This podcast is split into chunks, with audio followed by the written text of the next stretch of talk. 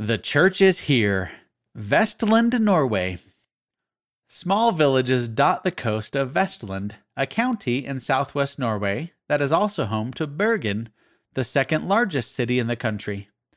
The church has been in Norway since the first baptism took place in 1851.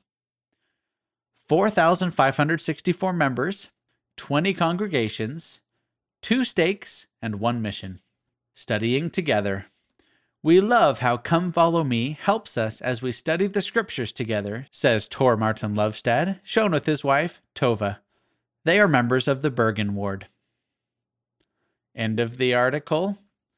The Church is Here, read by Austin Peterson.